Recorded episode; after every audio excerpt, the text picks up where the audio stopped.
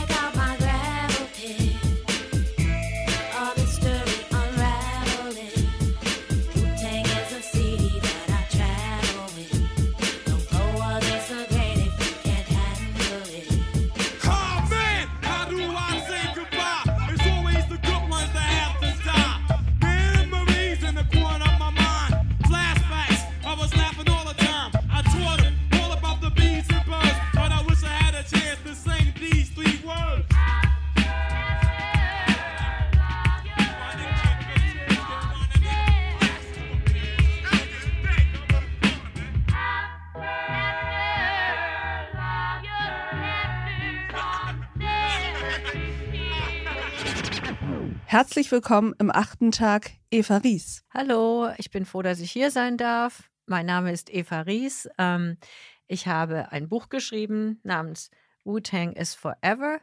Ähm, ich war gestern in Berlin im Heimathafen Neukölln äh, zu einer Veranstaltung, Lesung, Diskussion, Moderation mit Jan Wehn und äh, bin überglücklich, dass ich heute hier sein darf bei euch. Wie schön, wir sind auch überglücklich. Frau Ries, um einen, den vielleicht nicht bewusst ist, was es bedeutet, wenn ich sage, Sie haben den Wu-Tang Clan gemanagt. Wollen wir vielleicht so einen kleinen Crashkurs geben? Was wurde Ihnen von Bekannten und Kollegen über den Clan gesagt, bevor Sie ihn übernommen haben? Man kann ja sagen, dass es in erster Linie Warnungen waren. Das ist richtig. Und ich muss auch eins jetzt nur einfach als Formalität klarstellen. Also gemanagt im Sinne von der Personal Manager war ich nicht, aber ich habe natürlich den Clan im Sinne des Marketing und von der Plattenfirmenseite her gemanagt. Das muss man aber verstehen. Also, das Mhm. sind zwei Paar Stiefel. Es gibt ja im Music Business die Personal Managers, die sich wirklich jetzt um den, den täglichen Kleinkram kümmern der Band, äh, auch um die ähm, Zahlen der Rechnungen, die, die die Jungs haben, etc. Das habe ich nicht gemacht. Ich habe mich tatsächlich um ihre internationale Karriere gekümmert. Ja. Also, das muss man ein bisschen differenzieren. Aber richtig ist, dass ich gewarnt wurde von allen Seiten, also von, von hauptsächlich von Industry Insiders, wie man das so schön nennt, also Leute aus dem Music Business, die schon gesagt haben, oh Gott, Achtung, was da kommt, äh, der Clan, das sind ähm, neun vorbestrafte Kriminelle aus Staten Island, aus den Ghettos, ähm, äh, die sind Drogendealer, die waren alle im Knast. Und also ich habe all diese Geschichten gehört und das, daher hatte ich keine große Erwartungshaltung, sage ich mal. Und man muss sagen, diese Geschichten stimmten ja. Ja, die das war ja nicht irgendwelche Gerüchte oder so, sondern das, das stimmte. Richtig. Die, äh, diese Bewertungen, die stimmten, aber ich habe da jetzt nicht allzu viel drauf gegeben, weil ich grundsätzlich der Typ bin, der relativ vorurteilsfrei an was Neues rangeht und sich die Leute erstmal anschaut. Also ich habe gedacht, naja, soll das mal auf mich zukommen. Deswegen äh, werde ich ja den Job nicht ablehnen. Klar. Ne? Wie alt waren Sie da in dem Moment? 28, glaube 28. ich. Mhm. In Ihrem Buch, das Sie eben erwähnt haben, schreiben Sie, und das haben Sie ja damals gedacht.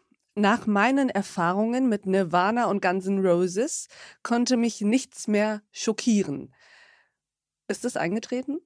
Ja, also gut, es hat mich dann immer wieder mal noch etwas überrascht oder ein bisschen schockiert, aber eigentlich war ich ja schon durch eine gute, harte Schule gegangen, weil ähm, Nirvana waren ja nun auch keine Chorknaben und Guns N' Roses schon gar nicht. Äh, alle hatten Probleme mit Drogen. ähm, unterschiedlichster Art. Also äh, ist, also als ich zum Beispiel Guns N' Roses kennengelernt habe, war eigentlich fast jeder außer einer Person auf Heroin. Und ähm, mit, mit Kurt Cobain und äh, Nirvana war es ja auch nicht so, dass die ähm, von psychischen Krankheiten frei oder drogenfrei waren. Also insofern mm, war das auch schwierig. Also ich war es ja eigentlich gewöhnt, mit schwierigen Menschen zu tun zu haben. Ja. Und im Vergleich, was machte den Clan anders als andere wahnsinnige, drogenkonsumierende, schwierige, aber auch geniale Rockstars mit zu großem Ego?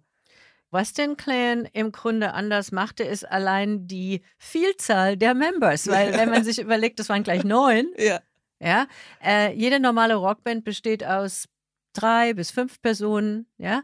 Ähm, äh, der Clan bestand aus neun Members und die auch noch alle schwarz waren. Also vorher hatte ich ja nur weiße Künstler, äh, die auch noch im Rockbereich angesiedelt waren, was ja auch meine persönliche Lieblingsmusik war. Man muss ja dazu sagen, ich war ja gar kein Hip-Hop-Fan. Ich hatte auch gar nichts mit der Kultur gemeinsam, gar nichts.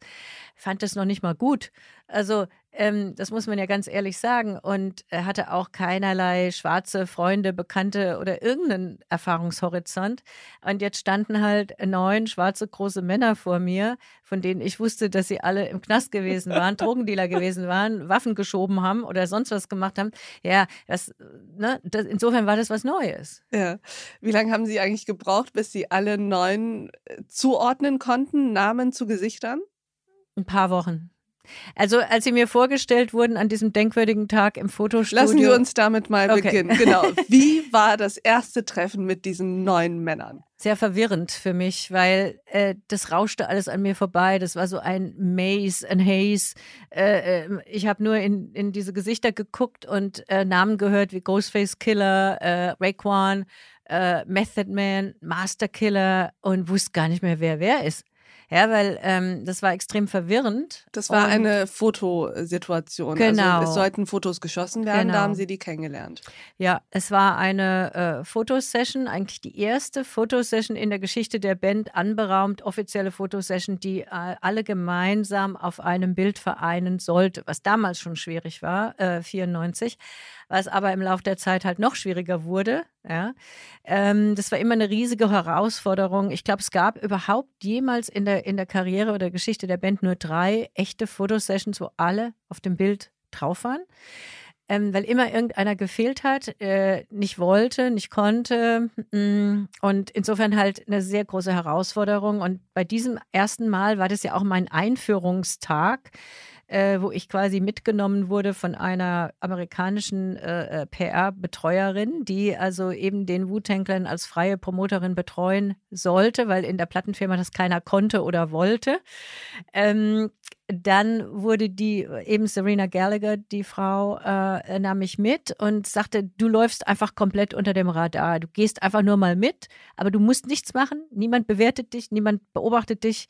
Du bist einfach Fliege an der Wand und schaust einfach, wie ich das mache und ähm, kannst dich natürlich vorstellen und so, aber es hat keiner von mir erwartet, dass ich da irgendwie professionell in Erscheinung trete. Als ich aber dann da war und gemerkt habe, A, ich kann mir die Namen nicht merken, ich bin total verwirrt, wer wer ist, habe ich mich natürlich wahnsinnig geschämt, ähm, dass ich die Jungs nicht mit Namen anreden kann. Ja. Das hätte ich mich gar nicht getraut, aus Angst, dass ich da was Falsches sage. Ich habe es einmal probiert und habe natürlich prompt Method Man mit RZA angeredet und vice versa. so, ähm, das habe ich probiert am ersten Tag. Das ging nicht. Ich habe selber gemerkt, ich lieg falsch. Der hat mich komisch angeguckt, aber keiner hat mich verbessert. Aber ich habe gemerkt, irgendwie stimmt's nicht.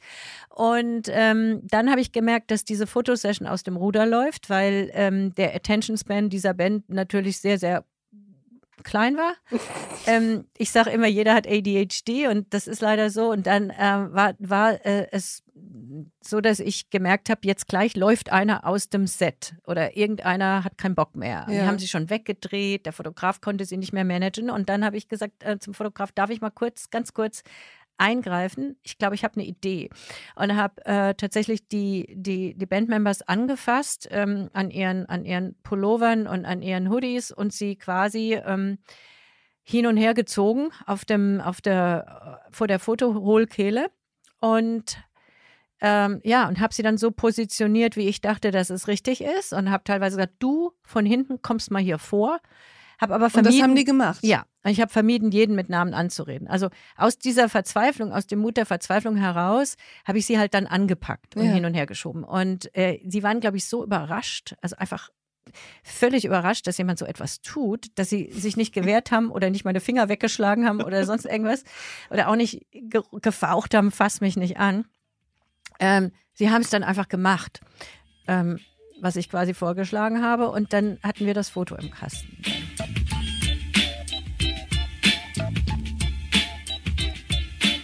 Und dieses Gespräch geht natürlich noch weiter. Der Clan hat sich über den Veranstalter geärgert, da hat die Gage nicht gestimmt. Und dann hat, glaube ich, Ghostface angefangen, einen Tisch auf den Veranstalter zu werfen oder zu schubsen und da flog alles runter von diesem Tisch. Dann habe ich gesehen, wie ODB volle Cola-Dosen auf den Veranstalter wirft.